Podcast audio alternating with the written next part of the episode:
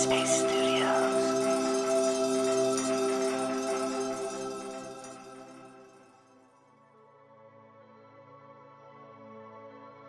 Hi, I'm Andy, and welcome to Radio Headspace and to Wednesday morning. So, one of the questions I get asked the most is how do I know if this is working? As in the meditation, the mindfulness, the mind training, and how do I know if I'm progressing on my journey? So, that question comes up all the time, and it's an understandable question. I think most of the things we do in life, in fact, yeah, pretty much everything, not quite everything, but pretty much everything, we normally have an idea of progression. I, I don't know at what age that kicks in. I don't feel it's there quite so strongly when we're children, but even if I look at my kids who are still really young, there is an idea of wanting to progress and to get better, to develop a particular skill, even within play.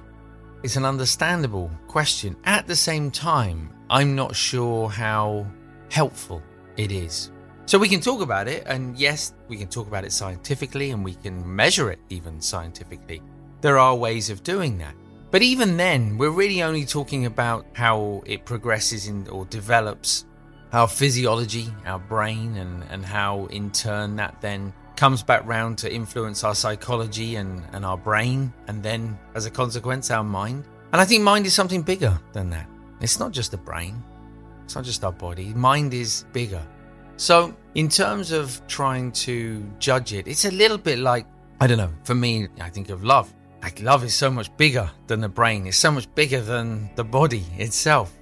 It's beyond ourselves. It's almost as though we are part of it rather than it's part of us. And if you look at it like that, then you can't really judge it. You can't really say, well, I love this person this much at this stage and now it's this much. It doesn't really make sense. And in the same way, judging the mind and the journey of meditation doesn't make that much sense. There's also a number, a number of very real kind of challenges in this process.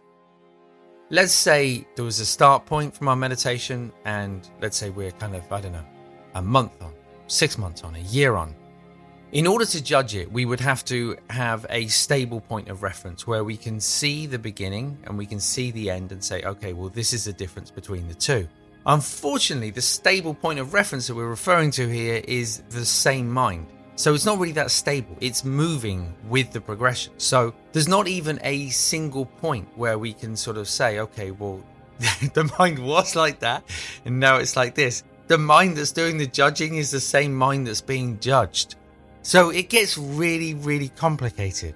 Putting all of that aside, I do think there are some basic clues along the way that might suggest that we're moving in the right direction.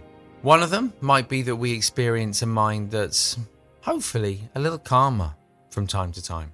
Not all the time, but just from time to time.